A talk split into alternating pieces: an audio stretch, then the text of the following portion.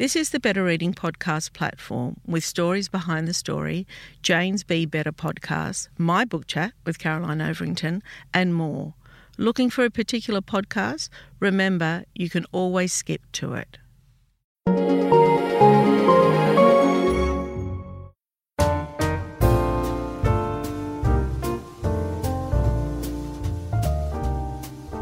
Welcome to the Better Reading Podcast Stories Behind the Story, brought to you by Bolinda Audio. Listen to Bolinda audiobooks anywhere, everywhere. Hi, this is Cheryl Akle from the Better Reading Podcast Stories Behind the Story. We talk to authors about how they came to tell us their story. Mattinson, welcome to Better Reading. Welcome. Thank you very much. Yeah. Um, wow. It's a great biography, and I'm going to read it right now, your introduction. That you started as a journalist and you had a cadetship in 1997. Campbell worked as a writer, editor, photographer, and wine critic. I mean, they're all pretty much, except reading. They're all the things that I love in life. yeah, it's fair to say I've spent my life doing things I enjoy. yeah, I know. we I, I'm the same, particularly interested in your story. He has also had stints as a dishwasher in an Indian restaurant, as a data clerk at a stockbroker, and a proofreader of phone books. Now, that would have been the hardest job, I'd say. Yes, the proofreader of phone books. I'm glad you picked up on that actually, because I just think it's the, the funniest thing. But uh, yeah, if if a phone number is wrong, that that was termed a critical error. yeah, yeah.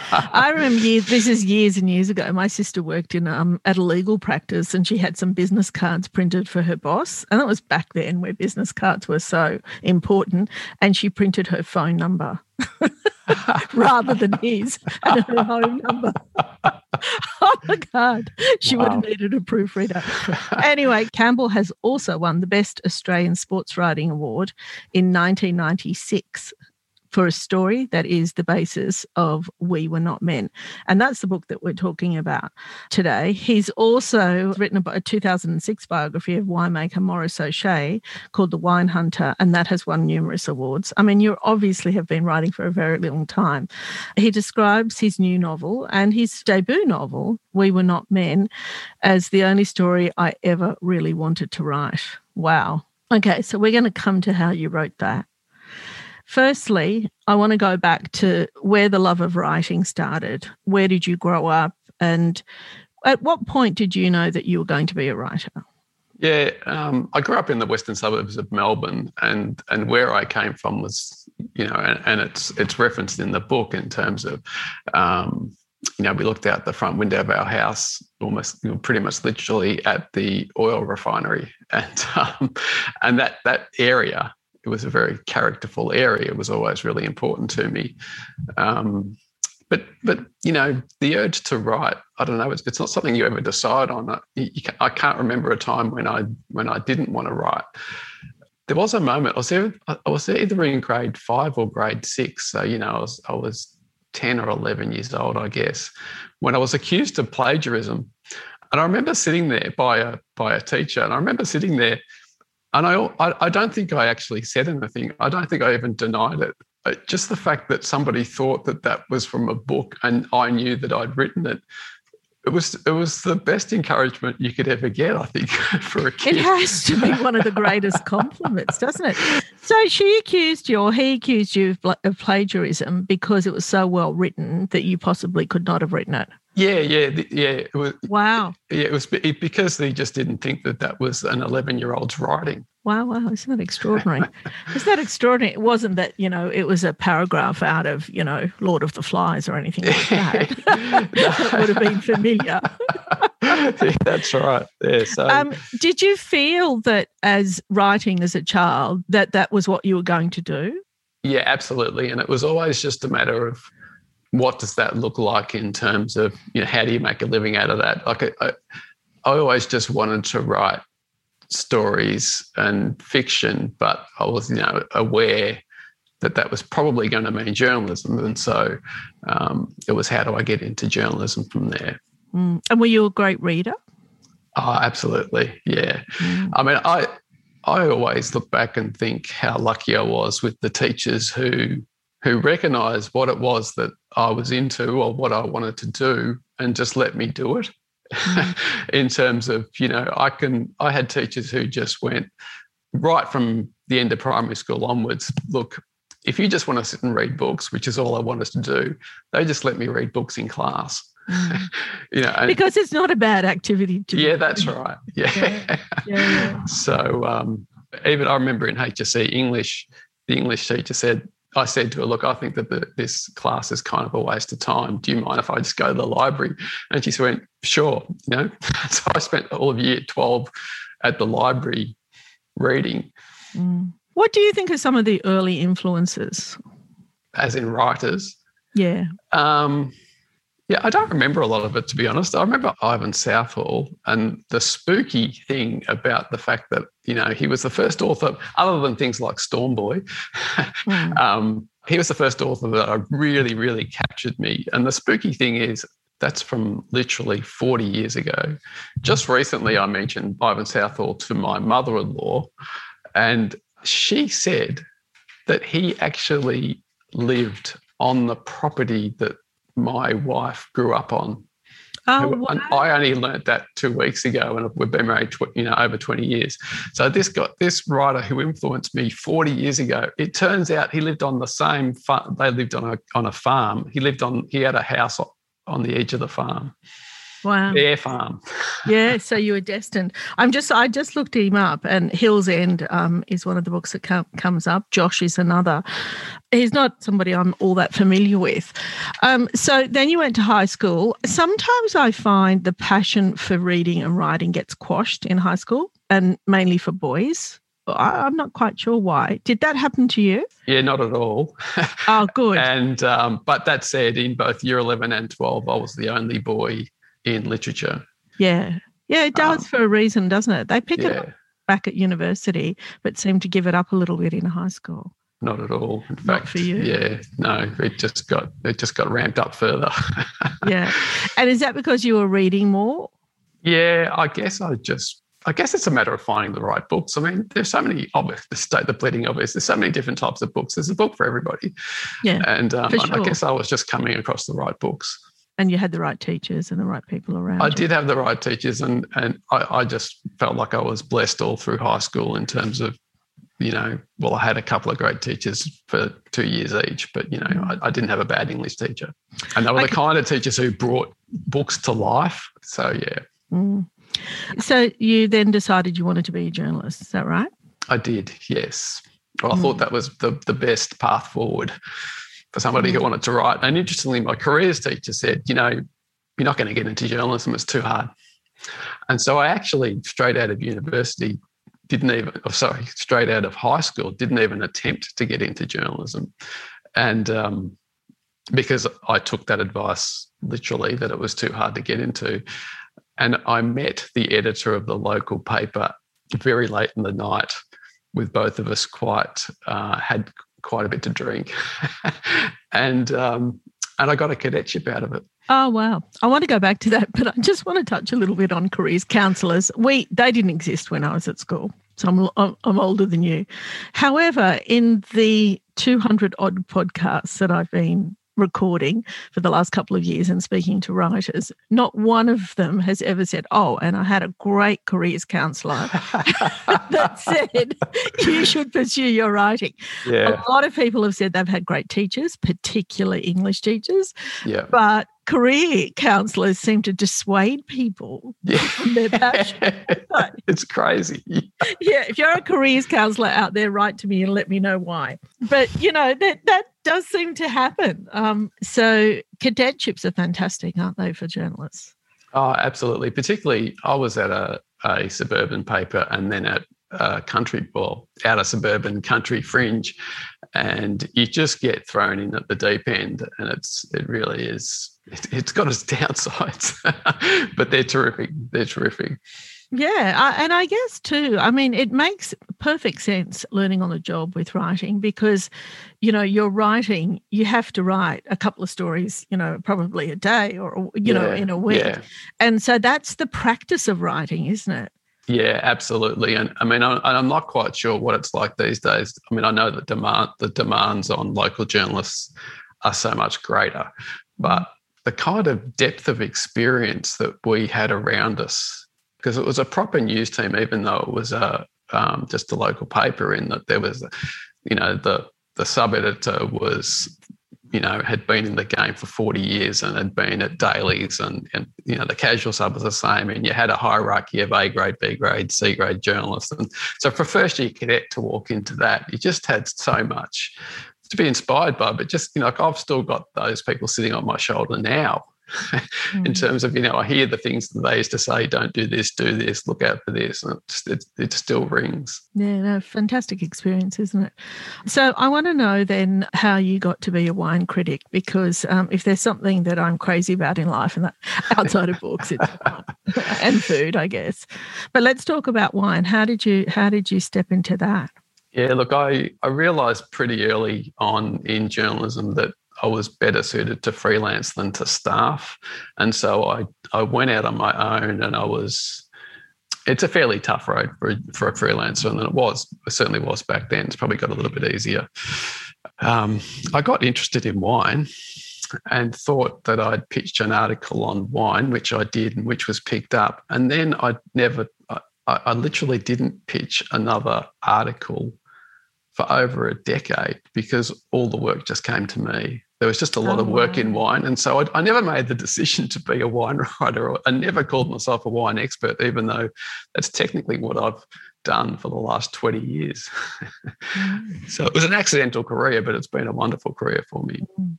But aren't so many careers accidental? Yeah, yeah, they are. And this this was, I mean, it, it's not accidental in the, the journalism side of it, but just that I'd focus on the one topic. Mm.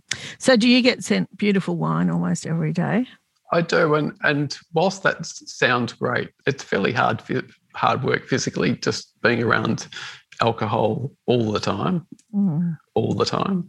I was captured by wine or captivated by wine because of the landscape aspect of it, the people working the landscape and their interaction with the landscape. I mean, the, the higher you go up the wine hi- hierarchy, the more it becomes about the specific patch of land. And so I always found that fascinating. But most of my jobs actually is just opening bottles. mm-hmm. mm. It is interesting because um, I think uh, I don't think about wine that much. Um, it's not my career, but when I do open a bottle of wine these days, and I think it for me it has been a maturity thing, it's the complex of the smell, the complex of the taste. But very often now it takes me back to moments, to places like reading does, where well, I've had that taste. Yeah. Yeah. Yeah. Well, yeah. you know, funny you should say that because the thing that actually really clicked me over to wine is I'd grown up on this property at Flowerdale, my grandparents had, which features in the book. And that property had been sold. And so I kind of had this really both an emotional attachment to that property, but it was lost. It was lost lost to, to me. And 15 years after that property, you know, we stopped being able to go to that property. I picked up this wine at a work event and wasn't thinking anything of it. I was just, you know, nine o'clock on a at a work function on a Tuesday night. And I picked up this wine and I just smelt at it casually. And as soon as I smelt at it, I smelt at that wine, I thought, it smells like Flowerdale it smells like that property that I'm that I miss. Mm-hmm. And now that I've had, you know, now that I know more about wine, there's probably a you know not so romantic reason. I mean, it, that that wine was from the general vicinity, so you know I didn't know that at the time, but I then went and researched it, and they were both from the you know that property was Yarra Valley Fringe, and that wine was Yarra Valley. So, but it was probably just that it, that it was grown in an area, that wine was grown in an area that had similar gum trees growing there, and I was smelling the gum trees. Yeah, it's interesting how people always talk about, you know, books and coffee or books and wine. And, you know, I've, beyond preparing to talk to you today, I knew that, that there was a connection, but the connection is deeper. There is story in smell and taste, isn't there? Oh, absolutely. Yeah. Mm. I mean, and one of the things you're trying to do is get it's very difficult to describe. They're not the easiest things to describe. I, spend, I spend my whole life trying to describe them because you're, you're, you're as, it's as much trying to evoke those things as try, as it is trying to actually nail them. Mm. What impression do those things have on you? Mm. I look at a, a, a, kind of a biography or a career or a CV or whatever you want to call it of someone like you. And I wonder, you know, when I'm doing my prep, why did it take you so long to write? But when you think about it, it's stories have to come from living, don't they? I mean, you can't write the great Australian novel just out of high school or just out of university. There has to be a life behind it, an experience, observation. I don't know. What do you think? Yeah, it's um, it's something I've had a long a long time to think about. Mm. um, and a long time to live, you know. Yeah, and and look, you know, particularly in in this book, this book centers around two two boys who've had a, a really really tragic thing happen to them. You know, it, it, it, there's a lot of hurt in this book. My life experience is nothing like the life experience of these boys, but trying to write a story over decades, it just hurt more and more and more that I couldn't get this book, this story to where I wanted it to go. And so I felt like I, I came, you know, I'm, dealing with fictional characters, but I came closer and closer to them over the years. And I think that that made it an immeasurably better book. And that if I'd somehow I started trying to write this book when I was in, you know, my mid midish twenties, or maybe even younger than that. It couldn't possibly be anywhere near as good, no matter how good I was or, or wasn't back then. Like it, it it's, it's something I, I hesitate to say this publicly, but every now and then I read a book that's fantastic and think to myself, as good as that book is, it would be even better if that writer was 10 years older. Mm. Sometimes, you know, with books, sometimes it's it's not a rush. Selling a little or a lot? Shopify helps you do your thing however you cha-ching. Shopify is the global commerce platform that helps you sell at every stage of your business. From the launch your online shop stage to the first real life store stage, all the way to the did we just hit a million orders stage. Shopify is there to help you grow. Shopify helps you turn browsers into buyers with the internet's best converting checkout. 36% better on average compared to other leading commerce platforms because businesses that grow grow with Shopify. Get a $1 per month trial period at shopify.com/work. shopify.com/work. Hey, I'm Ryan Reynolds. At Mint Mobile, we like to do the opposite of what Big Wireless does. They charge you a lot, we charge you a little. So naturally, when they announced they'd be raising their prices due to inflation, we decided to deflate our prices due to not hating you. That's right. We're cutting the price of Mint Unlimited from $30 a month to just $15 a month. Give it a try at mintmobile.com slash switch. $45 upfront for three months plus taxes and fees. Promote for new customers for limited time. Unlimited more than 40 gigabytes per month. Slows. Full terms at mintmobile.com. But I think that sometimes with life, it's not a rush. Like I, I think that a lot. People often, you know, comment on my career. Oh, you, you're so lucky you're in a job that you love you know, you're so lucky you've got a business that you love. But in a way, I couldn't have gotten here without all those other jobs. Yeah. There's yeah. no way I could have had this job 20 years ago because yeah. I wouldn't have had the experience, the observation, the reading, the skill, all of it. You just don't have it, do you? No, that's right. Yeah. Yeah. No, it's a it's it's a really interesting topic actually. I, I get fascinated with authors and aging. Like, you know, when I read like say Peter Carey or um, Ian McEwan or I I've read so much of those writers and in their fictional story I see them aging. Do you notice yeah, that reading? Yeah, yeah, yeah, yeah, absolutely. Yeah. yeah. And you know, this is a little bit little bit off topic, but writers often talk about how writing's a muscle and you must practice it every day. And that is absolutely true. It, mm. couldn't it couldn't be truer. But it's not the whole truth. I, I actually think that's important for writers, you know, to use an agricultural phrase, to lie fellow. I, I think there's time when you shouldn't write. And it, you know, it, through my journey, I went through a long period where getting the perfect sentence was kind of the whole game. And then I had the I had had a gap where I went, look, you know, certain things aren't, you know, I, I, I got off that treadmill of just writing every day all the time. And I started to realize that whether or not the sentence is perfect, oh, that's just a given. You know, if you if you're heading for publishing, the fact that you can write good sentences, that's just a starting line. That that's kind of nobody really cares about that. You've got to, you know, know how to tell a story. You've got to know how to build character, and you know, there's all these other things that are the are the real game. Mm. I've spoken about this before on this podcast. I am one of those people, and I think I'm a dream reader for, uh, say, a writer, and I'm a dream watcher of TV or a watcher of movies or whatever, because for some reason, my brain, like when I'm watching a movie and I'm petrified or somebody gets shot, I don't think about cameras. Like people say to me, oh, you know, and that of course that wasn't true. No, no, no, no, no. It's always true for me. I can't remove the craft from the story.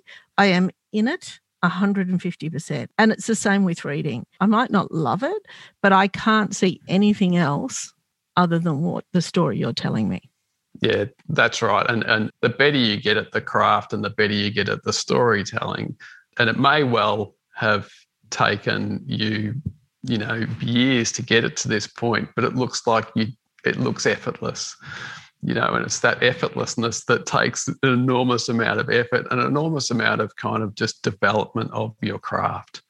I remember when I first spoke to Tim Winton, I'd been itching to speak to Tim Winton for years. I've just I've read just about everything he's written. And if I lived in WA, I'd probably be stalking him. I'm that kind of a fan. it's funny you should say that, but uh, I'm sorry to interrupt, but um, one of my first ever freelance articles was was along the lines of of stalking Tim Winton. It's like I travelled to WA just hoping to see him. Oh, I, just, right. I just thought that he'd be, you know, and I, funnily enough, I actually did see him in Fremantle, which was what were the chances? No, I didn't. Hey, so you wrote that? Yeah, it was called Winton Spotting. Are you, are you going to send me that? that's going back from the, to the mid 90s. Oh, okay. I wouldn't even have it, but yeah. Oh, well, what a shame. Let me just tell you a little bit about stalking. I lived in the UK in London for a while, and I was on a bus and I saw um, Elvis Costello. Right. And I was mad on Elvis, right? Mad. I still am actually. And I couldn't believe it. So when he got off the bus, I got off the bus and I just followed him, right? And then I followed him home. He must have known I was there. I know I was like, you know, maybe 20. And then when he got to his house and he walked in, I thought, hmm, so what do I do now? And then I just walked away. like, what was the point of that, Cheryl? you know, it was such yeah. a futile exercise. and I think, in a way, his body language felt that as well. Like, you know, what's she going to do once I get home? Nothing. You know, I haven't stalked anyone since because I realized uh, it's kind of a dead end. But anyway, getting back to Tim Winton. So Tim Winton, he had been hard to to track down and somebody to speak to. And when I finally got a podcast with Tim Winton, you can imagine um, how yeah. excited I was. And it was in person. It was pre-COVID, so he came into our office. When he started to talk about craft, he then told me how many times he re- rewrites a sentence or he rewrites a page. And then when he delivers it, then it's the editorial process and all the rewriting. And for some reason, with all my experience, with everything, because this is only like, you know, three or four years ago, it wasn't that long ago. So I should have known better. I was so surprised that it didn't all just come out that way. Yeah, yeah. What? And I think it's because it reads that way. Yeah, absolutely. Which is what we're all striving for. yeah, I, I, actually remember going back to writing school. An editor came and spoke to us, and she was talking about how she'd copy edited Helen Garner and what an experience that was. And it took her a long time to dare to move a word. Can you imagine? Can you imagine? Yeah. And yeah. I don't think that it would have been um, I think she would have been slightly uh, prickly as well, I guess. Although one of my favourite books is The First Time. Oh, and um, Joe Cinque's Consolation. Yeah, they're great books. Aren't they yeah, great books? Yeah, yeah, Great books. I, I, I, I've got to say, I'm probably more of the non-fiction fan than, than the fiction. But anyway, what a beautiful. Yeah, look, I generally say that, but I still love Monkey Grip. I, yes, I, I think that Monkey Grip is is great. I've gone back to it a couple of times, and I still love it. Mm. And I read Jacqueline Maley's latest book and thought, and it made me think of Monkey Grip. It couldn't be more different, but at the same time, there's just by the by, Jacqueline Maley is a force. yeah, wow. Okay. Yeah. All right. I'll, I'll, take note of that. Uh, I remember when I read Joe Cinque, I didn't realize that there was a photograph of him at the end of the book. And also, I'm not a, a person that reads the last page, or I know people do that. I don't do that. I'm really from beginning to end, and that's how I, I run it. And I remember when I finished, and then I saw his photo, and it really just uh, you know, tiny little photo. It was like a passport size photo. And it just added to, to yeah, that great story. Yeah, it's yeah. really well done. Now, talk to me about We Were Not Men. You'd been working on it for years. My curiosity around books like this is at what point do you think it's finished? And in some ways, I mean, it is finished, obviously, but in, there's, there's uh, because I've been able to tinker with it for so long, I'm still tinkering with it in my head just a little bit. Yeah, wow. Because I'm so used to just seeing and reading and listening and and you know just having those thoughts and the the story of the story is that um, you know and it's going back a hell of a long time, but somebody who was important to me died tragically and you know in a way that just hit all of us. How and old were you when that happened? It was 1990, so I guess I was 22. That's formative, right? Yeah, and and and now that I've come out and and, and started talking about this, about how this guy, how much this guy's death affected me, because I just had an outpouring, not of his story, but a story that, that bounced directly off his story. It's been incredible how many people have come to me in the last few weeks and said, "Yeah, I, I still think about him all the time too." And somebody said, "Yep, there's a, there's a kind of video tribute to that that guy, and somebody said, "I watch it every month," and it's thirty years later. Isn't that incredible? Mm, beautiful. Yeah.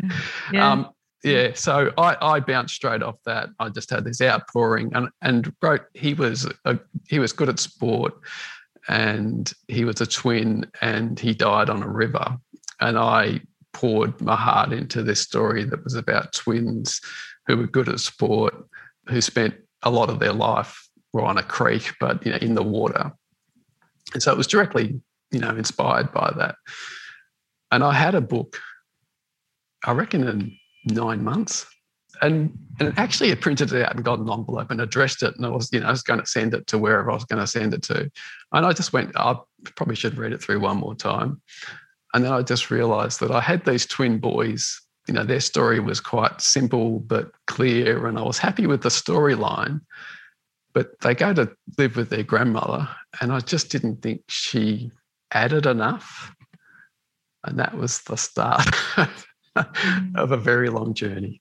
Well, I tell you what, Campbell, it's well worth it. It, it really is a beautiful book. It's called We Were Not Men. It's out now. Congratulations. Thank you very much.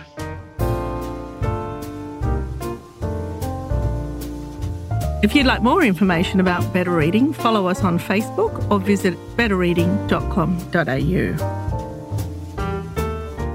This podcast is proudly sponsored by Bolinda Audio. Bolinda audiobooks are available on CD and MP3 from online booksellers and bookshops everywhere, or you can download from Audible, Google Play, or the iBook Store. We've also created our own app called BorrowBox that's available from both the App Store and Google Play. All you need to do to get it working is to download the app, join your local public library, and you'll gain access to the world's best collection of ebooks and e audiobooks available for you to loan on your phone or your personal device. Bolinda, we're here to enable you to escape, imagine, grow, and be inspired through the power of storytelling. Bolinda Audiobooks. Anywhere, everywhere.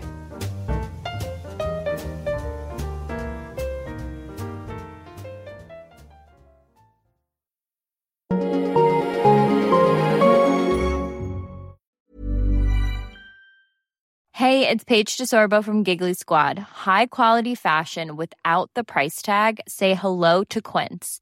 I'm snagging high-end essentials like cozy cashmere sweaters, sleek leather jackets, fine jewelry, and so much more. With Quince being 50 to 80% less than similar brands And they partner with factories that prioritize safe, ethical, and responsible manufacturing. I love that. Luxury quality within reach. Go to quince.com slash style to get free shipping and 365 day returns on your next order. Quince.com slash style. Even when we're on a budget, we still deserve nice things. Quince is a place to scoop up stunning high end goods for 50 to 80% less than similar brands. They have buttery soft cashmere sweaters starting at $50, luxurious Italian leather bags, and so much more. Plus, Quince only works with factories that use safe, ethical, and responsible manufacturing. Get the high-end goods you'll love without the high price tag with Quince. Go to quince.com/style for free shipping and 365-day returns. When you need mealtime inspiration, it's worth shopping Kroger, where you'll find over 30,000 mouthwatering choices that excite your inner foodie. And no matter what tasty choice you make, you'll enjoy our everyday low prices, plus extra ways to save, like digital coupons worth over $600 each week. You can also save up to $1 off per gallon at the pump with fuel points. More savings and more inspiring flavors make shopping Kroger worth it every time. Kroger, fresh for everyone. Fuel restrictions apply. If you enjoyed this podcast, leave us a review and check out the other podcasts on the Better Reading Network.